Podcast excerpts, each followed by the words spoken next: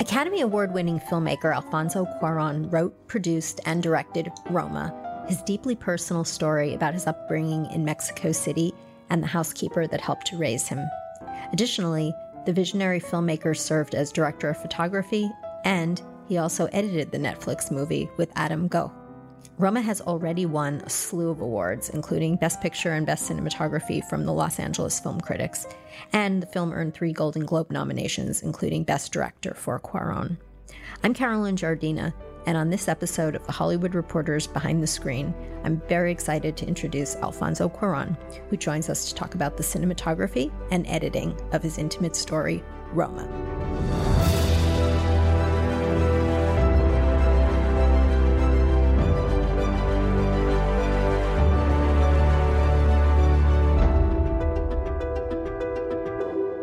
The multi talented Cuaron won Oscars for directing and editing his 2013 space adventure Gravity, which he also wrote and produced.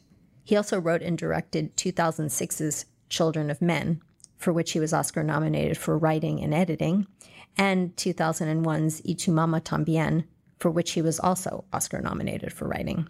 Alfonso, welcome. Thank you so much for joining us. Thank you so much. So, my first question is you were the writer, you were the director, you were the producer. Why did you additionally decide to take on the tasks of cinematographer and editor? Well, the editor one, I have done it in half of my films at least. Sure. You have an Academy Award for Gravity, actually. Oh, yeah, that's correct. And I was a nomination, had a nomination for Children of Men before. And I have edited, uh, wow, I think it's, I've done like eight or nine films, and I think I edit five of them, you know? So that's something that I I enjoy doing. I like doing. It's part of for me. It's part of the process of, of the point and the reason of making films. As a cinematographer, well, this was a film that was designed for Chivo, Emmanuel Lubezki, and actually start prepping with Chivo because our times didn't fit. Chivo couldn't do it, and when it was a definite answer that he could not do it, and, and to explain why this was, it was 108 days of shooting days. Well, it's because the, the reason I designed this film for Chivo, I wrote it thinking of Chivo, I designed it thinking of Chivo, I budgeted thinking of Chivo. Because something that we always complain about is in film, the, the thing that you like the most is time. Time to prep, time to shoot, and time to produce image, but also the image finishing, the eye, and the sound mix.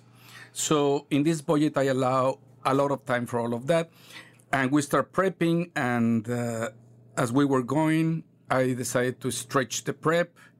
Then, as we were going, I started saying, "No, well, we need more time of the in the shooting schedule. We keep on expanding everything until precisely the thing that is what we were asking for is exactly the same reason why Chivo could not do it this time because only he had other commitments and this was not feasible anymore. Did you ever consider bringing on a different cinematographer? Yeah, because this happened maybe two and a half weeks before I started shooting. I have already done camera tests with Chivo. More than camera test, lighting test to define if we were going with the Alexa 65 or we were going 35 turning to black and white or going directly with the uh, 35 Alexa with the black and white chip. When this happened was two and a half weeks before we start shooting. And it was not Chivo's fault. It was mine. Of I keep on refusing. Says, "No, you're going to do it, Chivo." And eventually says, "Just you know what? It's time for you to move on."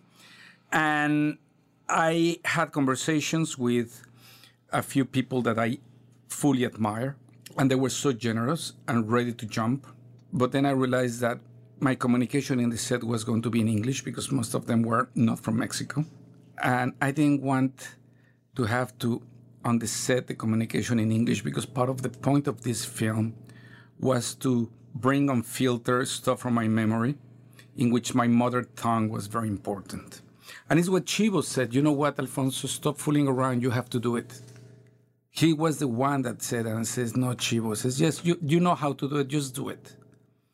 And that was the reason I, I ended up doing it. Now, you had a collaborator, though, uh, Galo Olivares. Galo Olivares, yes. Who is credited as the camera operator and cinematography collaborator. Collaborator. What does that yes. mean? what it means is that he's a great operator. He's a DP in his own right. You know, young. He has uh, just a few credits, a couple of credits, but he has a very beautiful eye. And I, felt, I felt very comfortable to have someone who would be operating, but I could just turn it to him and, and it was just his face to feel that he liked what we were doing. The mon- communication with the gaffer was uh, mostly mine, like same with the DI and stuff. I knew it was going to be a long process. I'm the person who follows from preparation to shooting the whole film into the whole post process. But it was amazing to have Galo also, you know, to have but you use the term cinematography collaborator. Did Galo yeah, take on some additional roles? Not or? really. You know, he was really part of the team, and he was the oper- uh, you know he was operating, but you know he would sometimes he would come and say, "No, it's great. Can I ask for a black field?" Says, "So you know what? It's great idea." You know what I mean? And says, you know, it's, it's because he has a great eye, and he liked what we were doing. He had never done a film this big, with a lot of the tools and toys that we were using his work is a beautiful work based more in natural light that was impossible in this film because shooting in interiors in 65 millimeters and a very close f-stop to have more depth of field. You know, so I would implement all the, the lighting, and once in a while he would say, "Hey, what about a, a white field here? Are you sure you don't want something over there?" You, you know what I mean? And it was great to have him in the set also he's a great operator as you can see in the film. He's an amazing operator. But he's a dp in his own right. Don't get wrong that he's that's what he does operating. Okay. And you chose the Arri Alexa 65 which is Arri's digital large format camera. And as far as the overall look what was your inspiration? Were there any photographers or films or what what informed the look for you? The funny thing is that this film is a film that i wanted to do trying not to have any reference, not to have any. I kind of repress all my influence as a director, as a writer, in every single front. I wanted all the stuff to come unfiltered.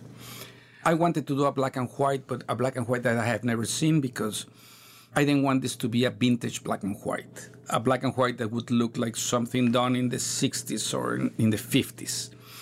I wanted a digital black and white that would embrace digital not to try to hide the digital quality of it. With amazing resolution, amazing dynamic range, you know, and amazing definition. So I have to say there was not a point of reference for this because I haven't seen it. Nevertheless, in terms of the method of working, the constant reference was Ansel Adams. It's so funny because so digital, and I'm talking, going back to Ansel Adams in terms of his own theories, you know, just to make sure that the everything, and that's the, the collaboration I was I had with the DIT all the time, was about every frame needs to have information in every single inch of it. Meaning that I will have to go, I wanted to go into deep blacks, but still have some detail. And I would go into highlights, but still have detail.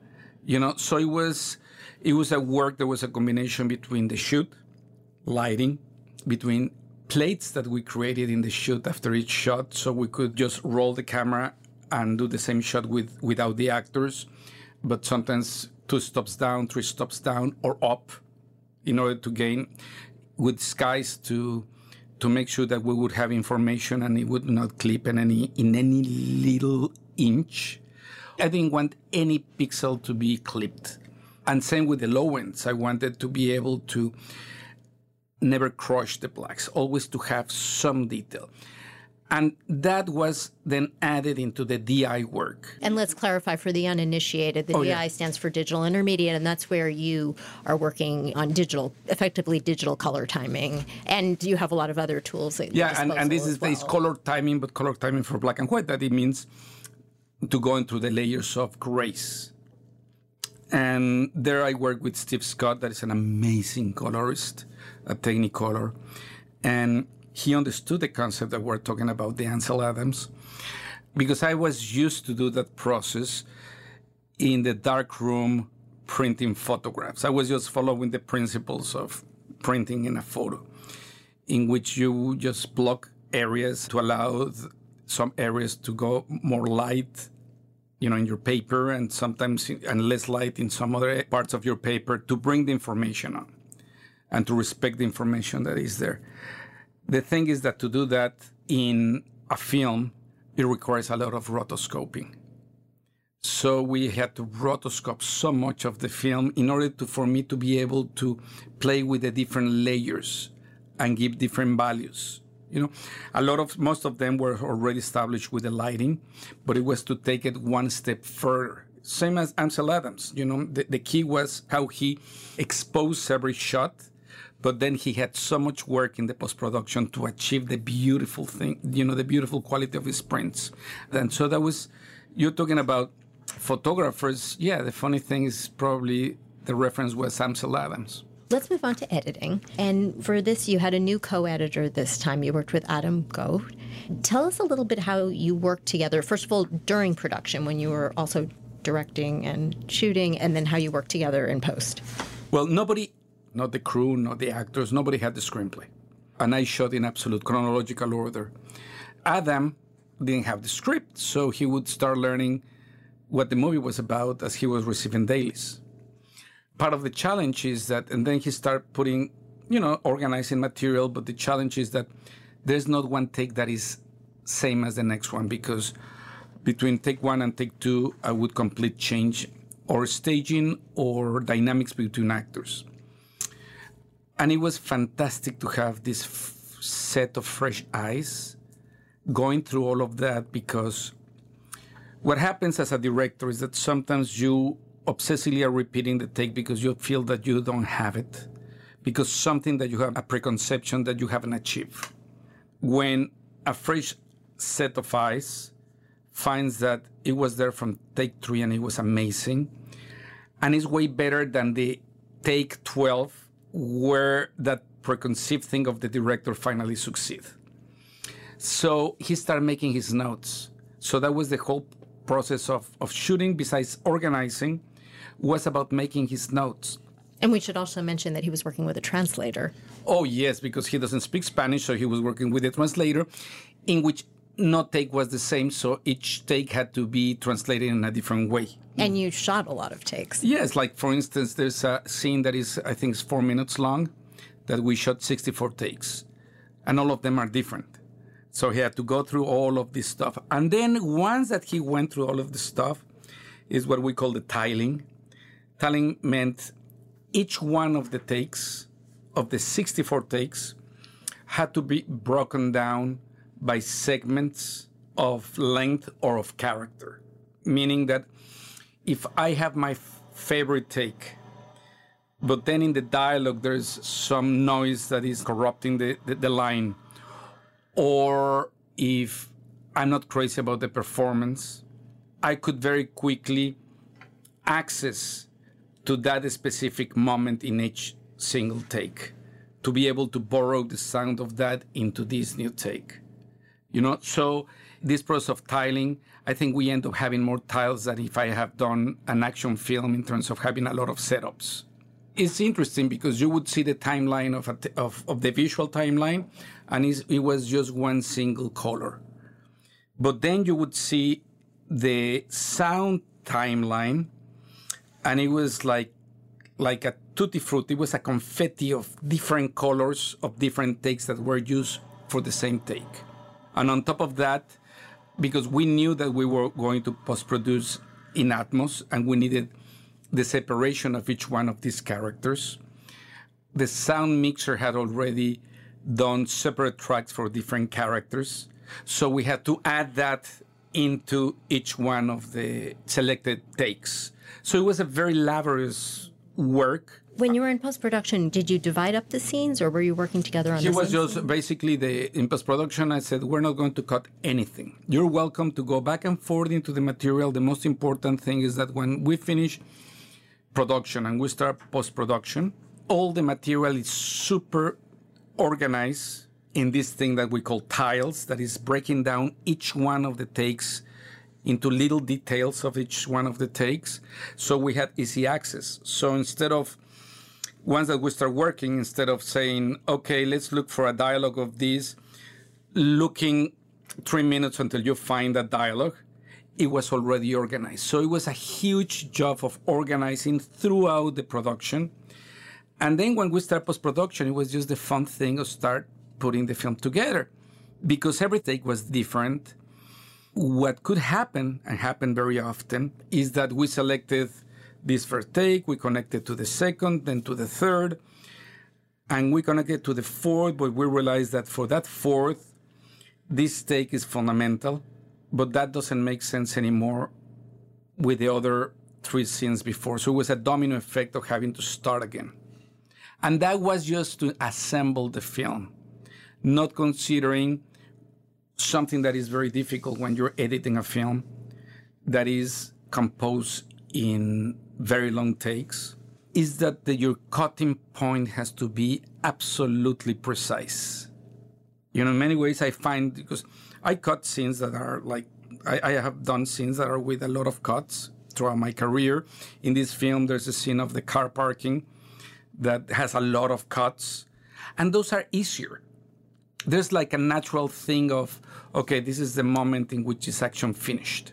When you're connecting a four minute stake with a two minute stake, it's so critical that cutting point. And it's so critical that you can cut maybe 45 minutes of your film and you start watching it again and you have to revisit most of the cuts you know because it change it's about the flow is i find editing and cinema in general that more to do with literature or theater that i don't think has anything to do with theater or literature cinema is related to music. And it's how the flow of the cinematic experience travels in time. So it's so important it's like in music that you know you have a very long note that is connecting with this other note but suddenly you find the amazing theme and you realize that the theme is a little bit faster than all the notes that were setting them up. So you have to go back and reassess all of those first few notes Editing is sometimes referred to as the final rewrite, and you hear stories about you know how scenes are maybe might be removed in post production or taken out because of the way you shot it in this linear way. Is it safe to assume that this was very much as you? I don't want to use the word scripted because I know you didn't have a script, but no, no, but I, I wrote the screenplay. Right, I wrote a very precise screenplay that that describe every single sound, every single. It's very very dense the screenplay but it was very specific. Usually, when I'm doing a film, if I have new ideas, I start rewriting a new scene and I implement it. Here, I wrote the script after one year of just accessing my memories. I wrote the screenplay in three weeks and I decided not to touch it. I didn't show it to anyone. If I would have an idea in the middle of the shoot of a new scene, I wouldn't do it. I had to respect the original impulse. So I didn't add any new scene, and maybe only we got rid of maybe four scenes in the whole film, and it was just a matter of flow.